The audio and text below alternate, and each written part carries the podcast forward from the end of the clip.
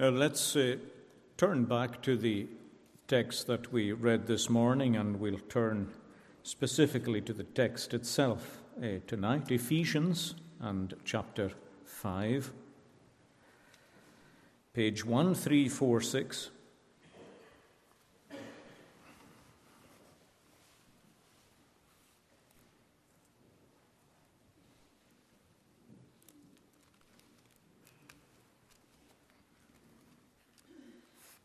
And uh, reading at verse uh, 17.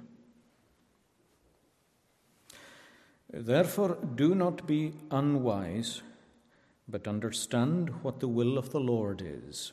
And do not be drunk with wine, in which is dissipation, but be filled with the Spirit, speaking to one another in psalms and hymns and spiritual songs, singing and making melody in your heart, or remember, that means in the Greek language, plucking the strings of your heart to the Lord, giving thanks always for all things to God the Father in the name of our Lord Jesus Christ.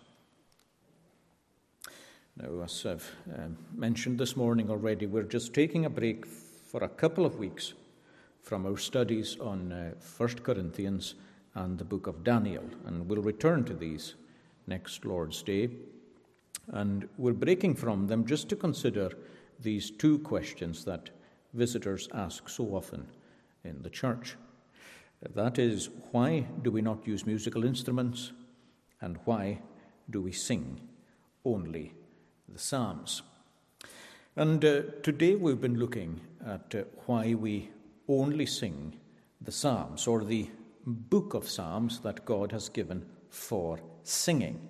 I don't think anyone can deny that God has given us such a book for singing. The question is, why do we sing that and that alone? You remember that the underlying principle behind everything that we do, and it should lie behind everything any Reformed church does, the underlying principle is that in every act of worship, we only offer to God what He has asked for. We don't presume to give Him anything that He hasn't asked for. He specifies the terms of entrance into His presence and what we do, what offer we offer, what offering we offer, and uh, how we offer it. That is up to Him to specify. Clearly, in worship, he has commanded us to sing psalms. That's all that we find sung by the church under the Old Covenant or the Old Testament church. That's all that they sang in their synagogues, it's all that they sang in their temple, right up until the advent of the Lord Jesus Christ Himself. And uh, we find psalms sung in the New Testament too, and for the first 400 years, nearly anyway, for the first 400 years of the church's existence, um, you find the Psalms either being chanted or being sung. Now, it's vital to note what I mentioned in the morning that the songs chosen for God's book were songs that were actually breathed out by God Himself. They weren't good songs written by good people they were songs breathed out by the Holy Spirit of God so that they are what we call inspired. Now, of course, I'm sure you understand that the word inspired, as we use it theologically, doesn't mean what it's meant, what it's supposed to mean culturally. For example, we say that a person is inspired if he comes up with something extraordinary. Oh, well, he was inspired or she was inspired. Inspiration has a, a far more precise meaning than that. It means something that is actually God breathed, inerrant, and infallible, the very Word of God. In other words, if something is genuinely inspired, it merits being inside the Bible. It is an infallible statement direct from God through his prophets. And the fact is that the songs chosen for the Psalter were in that category. Every single writer of a psalm is described in the Bible as being a prophet or a seer. A seer is just an alternative word for a prophet. And that sets the precedent, you see, that the worship songs of the church must be Holy Spirit given. They are not to be the product of even good men's thoughts, but actually Holy Spirit authored. That's why we saw in the morning when Hezekiah was reforming the church, he brought the songbook back, the songs of David and of Asaph. And even in Christ's own day, the songs that were being sung were the songs that the Spirit had breathed. Um, after the exile, there were a few psalms given. In other words, um, when they returned from Babylon, when God raised up a couple of prophets, you remember that He raised up Haggai and Zechariah. They're called the prophets of the restoration because it was they who encouraged the people to rebuild the temple and to restore Jerusalem. At that point, God inspired a few new songs as well. But the canon was then closed by Ezra, and for 400 years, no more songs. So the songs our Lord sang and the apostles were the songs that we sing too, the songs in God's songbook. But of course, all that changed, and we have to face the fact that it changed. We have to ask, I suppose, why it changed. I think there are two points in history when it changed significantly. First of all, around 400 AD, the Psalms that were identified with heretical groups, the hymns that were composed by them, gradually came in, and other people, good people, began to compose songs that came to be introduced into the church. Sometimes when people wrote a song, they didn't mean it to be introduced into the church, but it gradually came to be. And then again, in the 1800s, after the Reformation had purged away uh, non inspired hymns, purged them out, in the 1800s they crept back in, first of all in America and then in the UK itself. If you're to ask why that happened, I think the answer to that is quite simple, or at least the general answer to that is quite simple it's spiritual declension. That's what always moves a church away from the Psalter onto human songs. It is spiritual declension. And in the fourth century, it's not surprising. I mean, by the end of the fourth century, you have the mystery of iniquity already beginning to work within the church the man of sin exalting himself. You have the rise of the papacy, the rise of superstition, and the rise of works religion. So it's no surprise that error begins to enter into the Church of God uh, through her songbook. It's far easier for the devil to put error in through a songbook than actually anywhere else. And after the Reformation, the same thing happened too. Um, long after the Reformation, in the 1800s, when liberal theology began to get a hold and people began to shift away from the Psalms. Declension. The Scottish churches saw it, the American churches saw it. Eventually, the Psalms were pretty much expelled from most Reformed churches. And it happened in the space of, I don't know, what about 70 odd years? The Reformed churches moved from being exclusive psalm singing to being more or less entirely hymn singing. Now, if you're to ask um, what were the particular reasons for it, I think again you have to make a few distinctions. There's first the fact that there was a, a change in people's attitude to the Psalms. Now, that is very closely connected to what I mentioned a minute ago. In fact, it's an aspect of it spiritual declension. Their view of the Psalms themselves changed. In other words, people fell out of sympathy with what they were singing.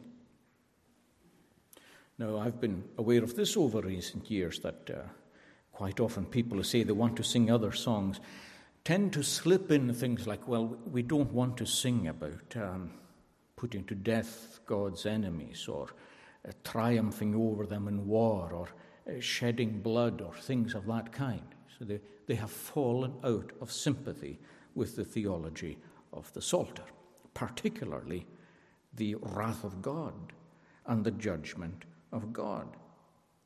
That is why you often find that churches which don't sing psalms at all sing songs that never really mention these things. Pick up their songbook yourself.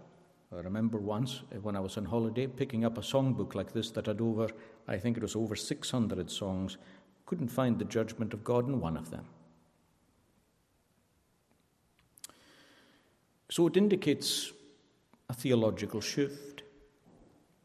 Of course, that indicates a theological drift and a spiritual drift. What that really says is that your view of God Himself is changing. And it's not just the Psalms that you find objectionable, it's actually God. With it, there will be a difficulty with the doctrine of hell, the attendant doctrines of judgment, and so on. It all goes. It's part of the same thing. The second problem, and here is where many conservative people are at fault, the second problem was what I would call a false conservatism. Some people were too keen on holding on to exactly what they had in the precise form in which they always had it. I remember reading a few years ago about one of the large American churches that was exclusive psalm singing, the United Presbyterian Church of North America. It was the largest psalm singing church and when it shifted away from psalm singing, which it did very quickly, one of the big arguments used was the fact that the music was so predictable, that the tunes were so simplistic, too many very simple common meter tunes, and uh, it, it, just couldn't compete with the musical renaissance that was in, happening elsewhere. To be truthful, they had a point. They had a point we are definitely, as a people, more musically literate than previous generations. Let that be reflected. All the tunes don't need to be not simply common meter, but very basic in their structure. Let's be sensitive to that. If we have learned to sing, if, if our musical literacy as a people has progressed, let's reflect that when we sing psalms to God. And in connection with that, it's not simply the music or the structure, but to be quite honest, people were far too long in updating the Psalter. If conservatives don't do something, the liberals will. The same thing happened, of course, to the authorized version. People say that the 1611 version is the one that we should use. Of course, nobody uses it. The people who used the AV used the 1769 revision of it, which was a pretty extensive revision, because people recognized in 1769 that you had to revise it. There were too many changes. Now, why on earth has no one done such a thing since 1769? Why still persevere with words that nobody ever uses and that people don't understand in the name of piety? Protestants doing that. Protestants who would have gone to the stake to have the Bible in a language that you can easily read and understand, holding on to verbal forms and words that no one ever uses. Did the same not happen with the Scots Psalter? Most of the Psalms that we sing certainly are still 1650. It's a long time ago. There are chunks of these Psalms when you read them that are incomprehensible. Shame on us. That gives a really good argument to people who want to move away from it. I'm saying it's a good argument. It's not actually. It gives them a spurious argument. But that's our fault. It's our fault. People were too slow to make necessary changes. And that allowed the enemy to come in like a flood and to usurp the place of God's psalms completely. But there were other factors at work, and they're far more sinister. First of all, there's a, a theological argument that essentially goes like this. It essentially says, look, what you're saying there is actually true in connection with God telling us to sing psalms. That's true. And in fact, we shouldn't sing anything except what God has commanded us to sing. Actually, that's true too. But you're missing a very important point that in the particular verse that we're just going to turn to, God tells us to sing something else. He tells us to speak to each other. And I think speaking there carries the idea that we're teaching each other when we sing. We are singing is a didactic exercise. We're, we're teaching each other, we're encouraging each other in the things of the Lord, speaking to one another in psalms and hymns and spiritual songs, singing and plucking the strings of our hearts to the Lord. And of course, the argument is very simple. Well, look, there you have it. You see, that's psalms and hymns and spiritual songs. Well, it's not as simple as that. When you come to a text like this, you're liable to make a pretty basic mistake. We all are. And that's to look at the text through 21st century lenses instead of looking at it through first century lenses. In other words, what you really have to ask is what does Paul mean by psalms and hymns and spiritual songs? Or even, what did first century Christians understand when they read psalms, hymns, and spiritual songs? It's not what you think they are or what I think they are. When I was reading uh, various papers to do with this kind of thing, I noticed how a lot of contemporary commentators impose a 21st century understanding on a text like this. For example, one of them says in a very scholarly article that we can think of these psalms as being songs of praise and prayer, the hymns would be hymns of doctrine, and the songs would be songs of Christian experience. Another one said that the psalms would be biblical psalms, the hymns would be doctrinal songs, and the songs would be praise choruses. Now that's very interesting, you see, because where do they get that from? Why do they think that they sang praise choruses in Ephesus? Is that not somehow just moving back from where we are to then and saying that it must have been like that then? Is that what Paul really meant? Is that what first century Christians understood? The fact of the matter is that Paul and all these Christians, many of them which were Jews, had a Bible and they had a psalm book already. The Bibles that they read were Septuagint versions. In other words, a Greek translation of the Old Testament. That was done about 300 years before Christ himself was born. Um, prominent Jews translated the scriptures into Greek. And that's what the common man read. They, they didn't have access to the Hebrew scriptures, they had access to the Greek translation, which is called Septuagint. Christ himself quoted from it, the apostles quoted from it. Now, if you read the Septuagint, if you, if you were able to read it, the Greek Old Testament, you'll find right throughout it that the Psalms are given three descriptive titles. They're called Psalms, hymns, and songs. 33 times in the Septuagint, the Psalms are called hymns. Most of the time, uh, the term is used inside the book of Psalms itself. In other words, you're reading a psalm and it will refer to singing a hymn, uh, the psalm itself. It's called a hymn. But actually, the books of Samuel and the books of Chronicles, too, refer to the Psalms as hymns. That's what they're called, hymnos in Greek, which means a song of praise. So a psalm is a song of praise. And in fact, to sing a psalm is called hymning. Hymning. That's why I mentioned in the morning when Christ and the disciples were hymning on the way to the Mount of Olives after the Passover, they were singing psalms, hymning to God. That's why when people point out, you see, oh, well, look, it says in Matthew 26 that Christ and the apostles sang a hymn. You almost get the idea that they were singing something that John Wesley had written or something like that. That's not the point at all. They are singing a psalm, hymning to God. So that's the word hymn. 33 times it's applied to the Psalms.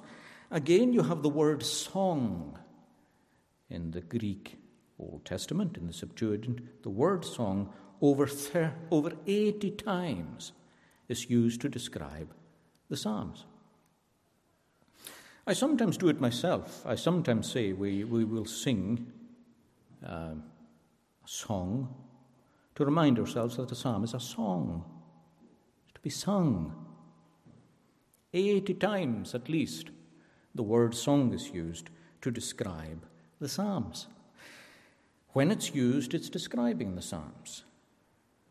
So these early Christians are already used to thinking of God's songbook, 150 songs. They're used to calling them psalms, hymns, and songs.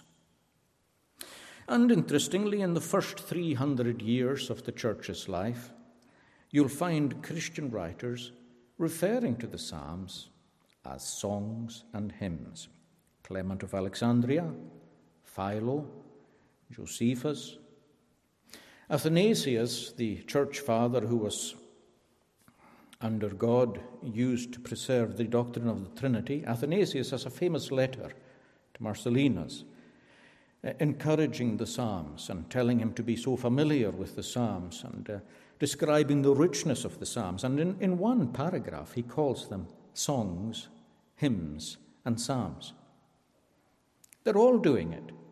They are three terms for the songs that God has actually given us.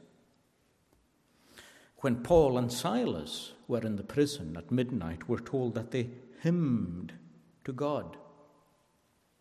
What do you think they were hymning? What songs do you think they worshipped with?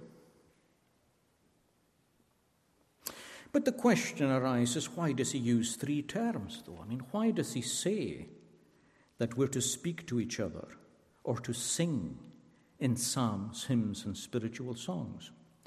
Well, the simple answer to that is that the Bible writers always do that kind of thing.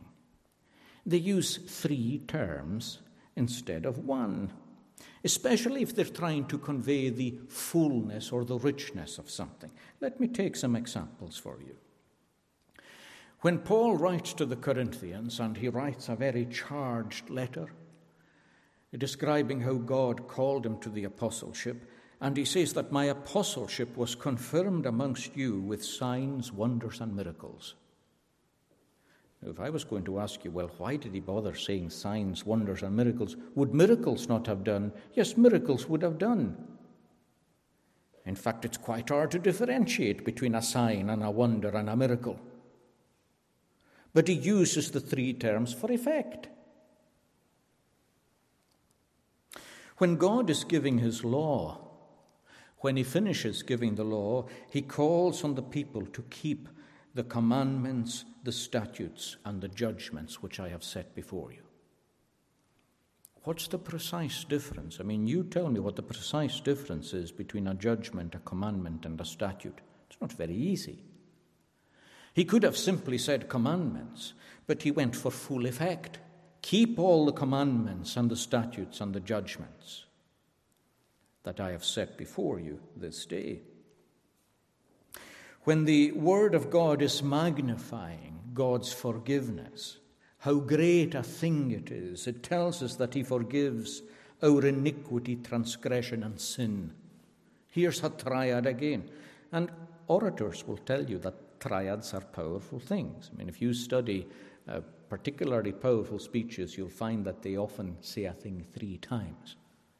That's connected with the mystery of the number three and so on. It has a special effect. What's the difference between iniquity, transgression, and sin? Well, maybe you can try hard to find it, and to some extent there may be a, a slight little difference, but they're basically the same thing. If I was to say you're guilty of iniquity, or you're guilty of transgression, or you're guilty of sin, I'm saying in a sense the same thing. There may be a shade, but it's the same thing. But if I was to say to you, you're guilty of iniquity, transgression, and sin, you'll get the point much more than if I had simply said sin. So, if miracles can be called signs, wonders, and miracles, and if commands can be called commandments, statutes, and judgments, and if sin can be called iniquity, transgression, and sin, then why can the Psalms not be called psalms and hymns and spiritual songs? Especially if that's what they always called them psalms and hymns and spiritual songs. In fact, there is one song in God's Word, Psalm 71, that has that at its title.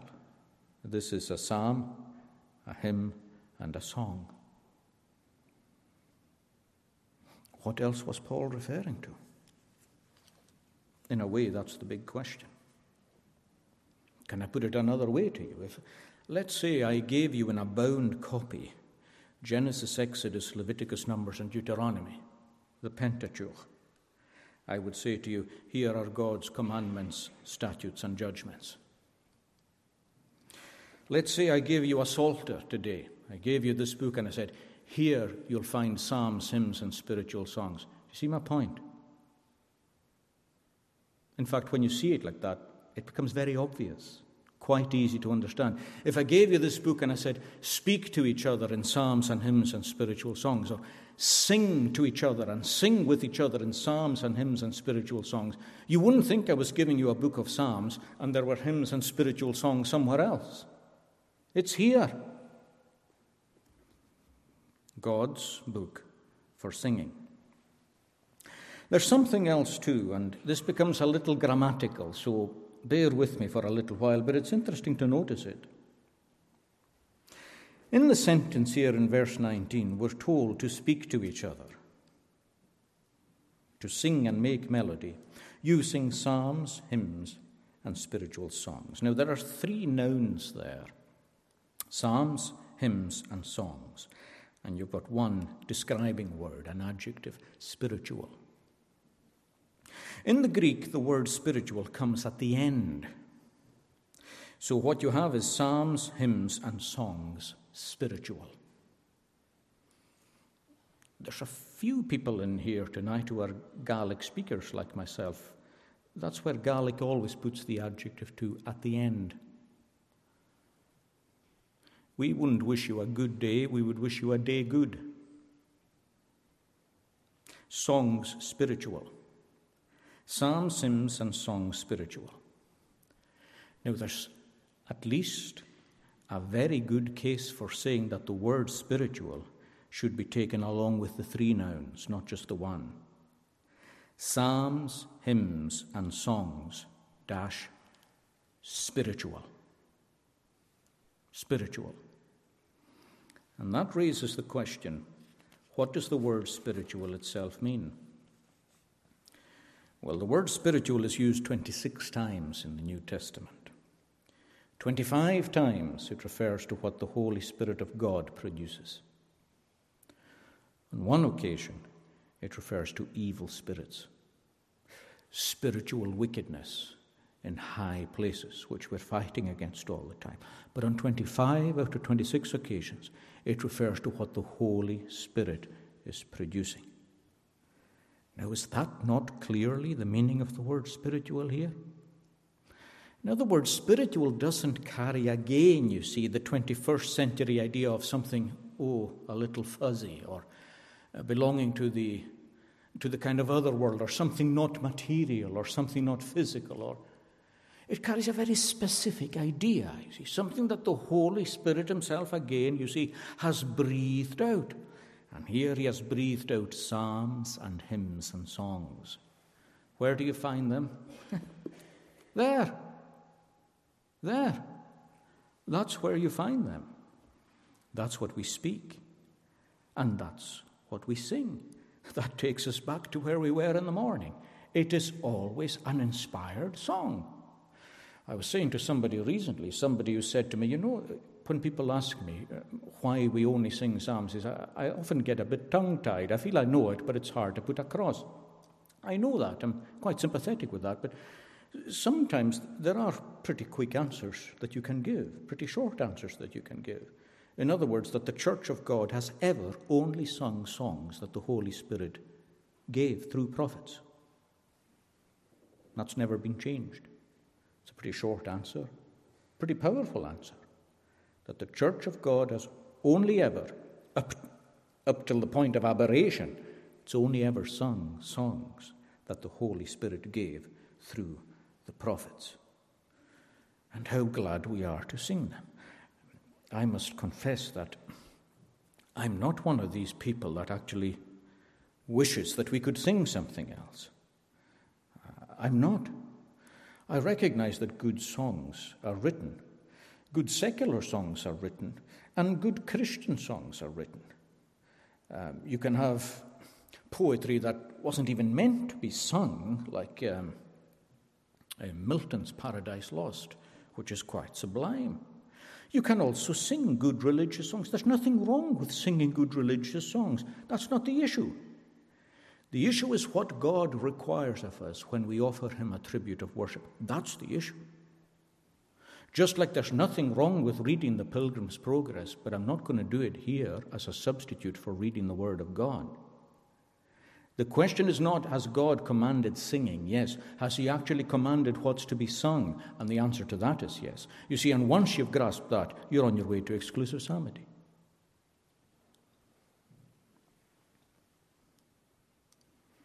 So, the author here of this book is the Holy Spirit of God. Three terms used to describe the Psalter in all its riches and glory psalms, hymns, and songs spiritual. Um, there are no prophets in the church anymore. When God closed the Bible in AD 70, uh, I think the last book we could say was written around AD 67 68. God shut the Bible, He destroyed the temple and its forms of worship, including the accessory musical instruments, and the Bible was let loose with the old, essential, basic form of worship as we know it. No prophets, no new songs. No new songs for worship. It's quite simple, really. But there is another argument used, and I want to deal with it briefly.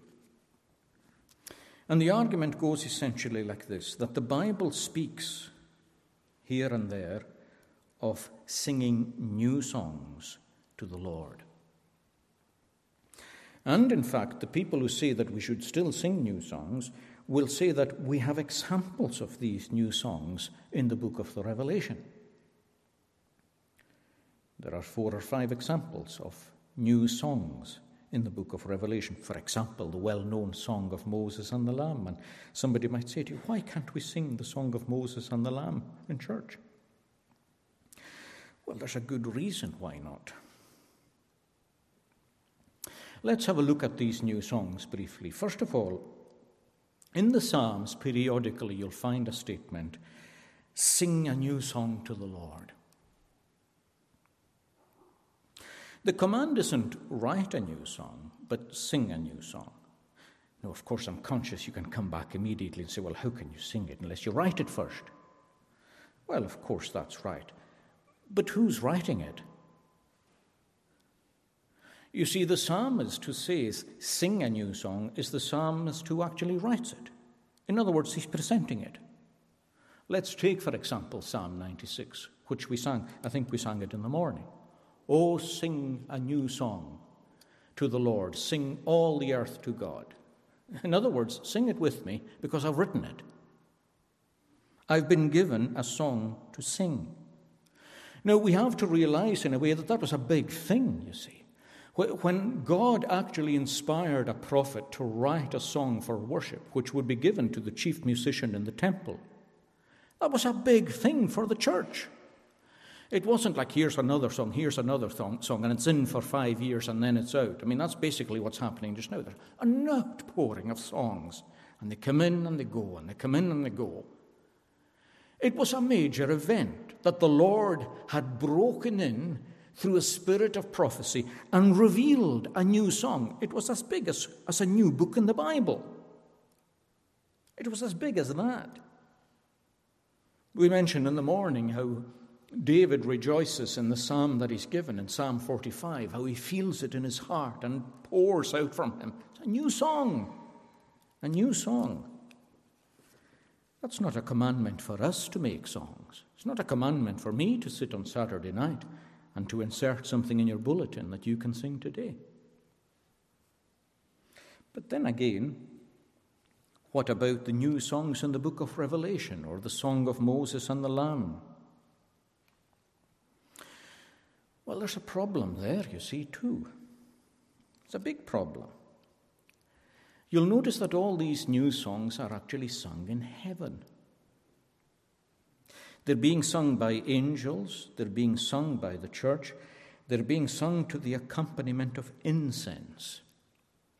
One of these songs is being sung by 144,000 of the elect who are sealed by God. Now, who they are is interesting, but right now it's not relevant.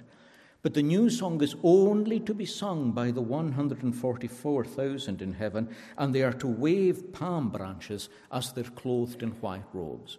Now, are we supposed to do all that?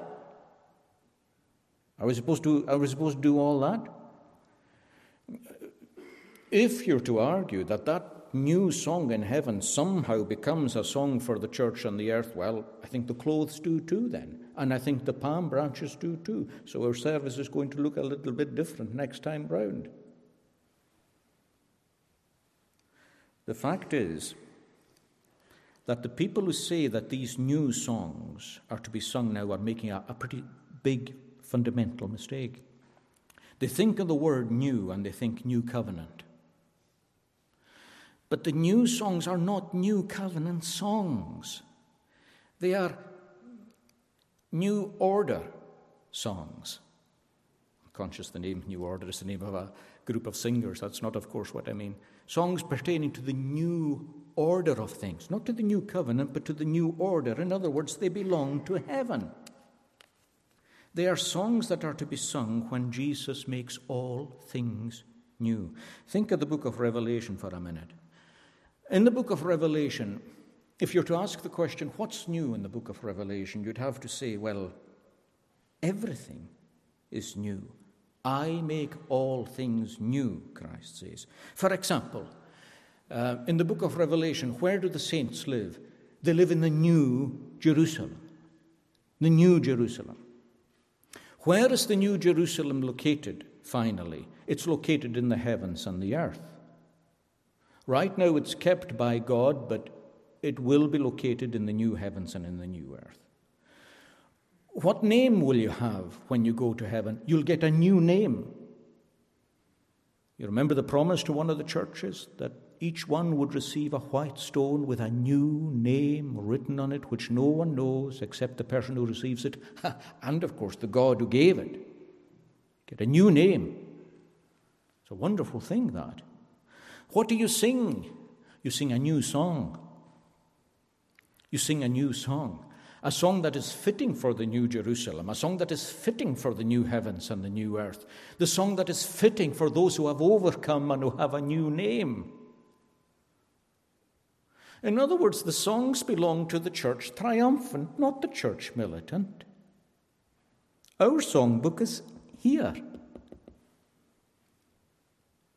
You'll notice, by the way, that God's the author of everything that's new there. Who makes the new heaven and the new earth? Behold, I create a new heaven and a new earth. Who makes the new Jerusalem? Its builder and maker is God. Who gives the new name? God gives the new name. Who writes the new song? God writes the new song. God does.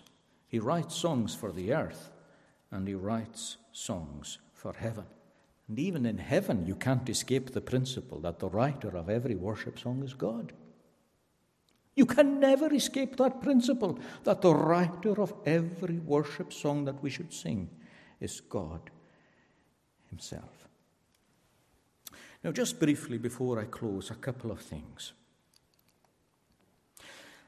You may again say, well, are there not a few songs in the New Testament that maybe we could be singing? Like, for example, Mary's song, the Magnificat, or Elizabeth's song, or Zechariah's song before the or after the birth of uh, John the Baptist. Well, let me say a couple of things about that. First of all, although these songs appear in the New Testament, you'll notice they appear in the first pages of the New Testament. And you'll notice that they breathe an Old Testament air. John the Baptist himself was the last of the Old Testament prophets, not the first of the New Testament ones. Read Matthew 11 and you'll see that that's the case. He's the, he's the end of the Old Testament. I'm conscious his story is at the beginning of the New Testament, but he's the end of the Old Testament. And if you read the songs of Mary and Elizabeth and Zechariah, they add nothing in content to what we already have in the Psalms. In fact, they're identical pretty much to the Psalms anyway. The second thing I would say to them is that they're not songs. They're called songs all the time by people, but they're not songs. When Mary came to visit her sister Elizabeth, she didn't put her head round the door and burst into singing. We're told that she spoke the following words. Zechariah spoke the following words, and Elizabeth spoke. They are poetic, but they're not songs. And the canon of God's word for singing wasn't open to include them. People seem to want to find these things to sing. That's really not why they were given to us at all. People too might say to you, oh, well, but do we not have little fragments of songs here and there in the Bible? For example, some people say that Philippians 2, verse 5 is a song where it speaks about Jesus being in the form of God, taking on himself the form of a servant, and so on. Because of the way it's written, it's quite poetic. They'll say the same about part of Colossians 1 and the end of Timothy chapter 3. But why, when a writer writes something poetic, do we have to insist that it's a song sung by Christians? If these were extracts of songs, for which there's no evidence, by the way, right? None at all. If there were extracts of songs, where are the songs? Like I said in the morning, um, if these were apostolic songs that had the apostolic blessing and were being sung in apostolic churches, where are they? Where are they? It's astonishing how copious literature endures from the early Christian writers, but not inspired songs, supposedly, that the apostles gave and quoted in their own letters. No. We're back where we started. God's command for worship is his own songs, written by his own prophets, and not by ourselves. And sometimes you just have to shut your ears to what people say. Like they say, oh, well, you read a psalm there, for example, Psalm 78, and it's recounting the history of Israel in the wilderness. Is, is that for us? Yes. Are you not a student of church history? Do you not want to discover what Israel did in the wilderness? Do you, want to, do you not want to discover what they did wrong and how, how it was put right? Do you really not want to know? Is the story of Israel not your story? Are you not Israel? Are you not the church of God? Are, are you not princes with God? Do you not want to discover the life of Abraham and of Isaac and of Jacob? Are they not your forefathers? Are you not their sons and daughters? Of course. And you see, when we sing these things, better still, I shouldn't say better still, but if we learnt them as well as singing them, it would enrich our spiritual lives dramatically. And uh, churches that move away from singing these songs lose a huge part of their ecclesiastical history. Our church, our church doesn't go back to 1690.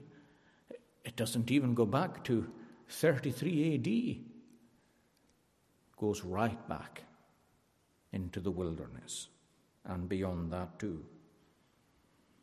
You can't even be sidetracked by other questions like, well, does that mean that people who sing hymns are never heard or that they're not accepted or, or whatever it is. You can't be sidetracked by these questions, too. They're valid enough in their own way. But our rule of faith is what does God say? I mean, where do you go with that kind of argument anyway? I mean, su- suppose people start drinking all kinds of juice or something instead of the Lord's Supper and they sit and discriminate. At what point does it cease to be what God commands? I don't know.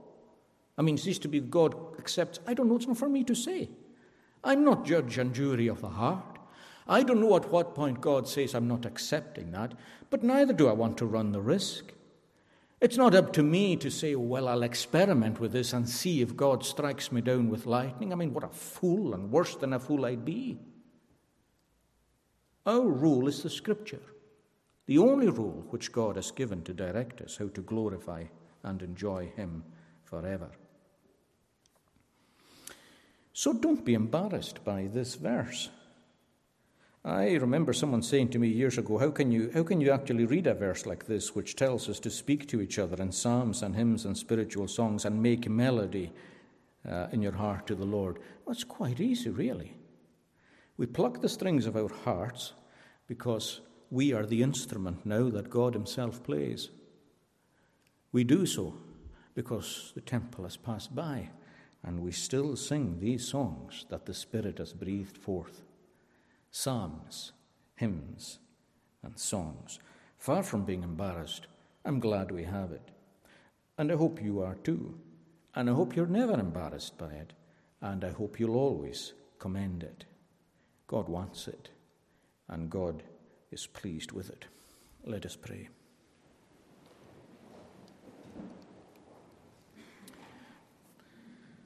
Eternal God, we pray uh, to sing wholeheartedly and to recognize that there is a depth, a fullness and richness in your words that are beyond what we can write.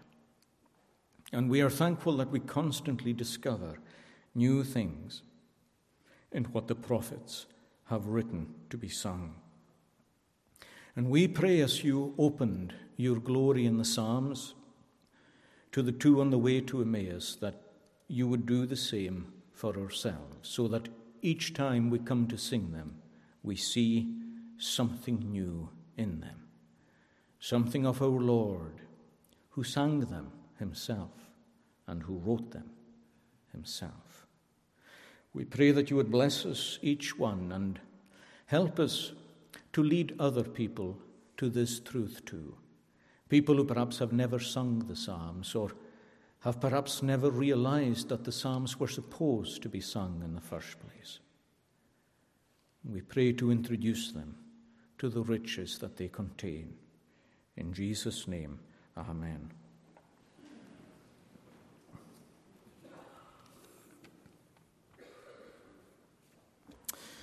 Now let's uh, close uh, singing again in the uh, same psalm, 119, page 404, verse 52. Page 404.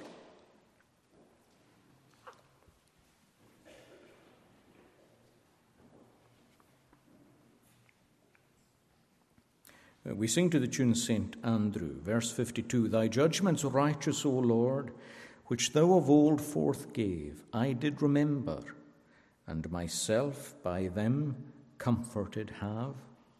Horror took hold on me because ill or evil men thy law forsake. And, and listen to this especially. I in my house of pilgrimage, thy laws my songs do make. Now notice that. Notice, notice how he resolves to sing the law of God. It's an interesting perspective on a psalm, especially this psalm, which is all about singing God's word. So, in the house of my pilgrimage, my songs are your laws. Thy name by night, Lord, I did mind, and I have kept thy law, and this I had because thy word I kept and stood in awe. And when we really encounter God in the Psalms, they do produce awe in the heart. Let's stand and sing these last three stanzas.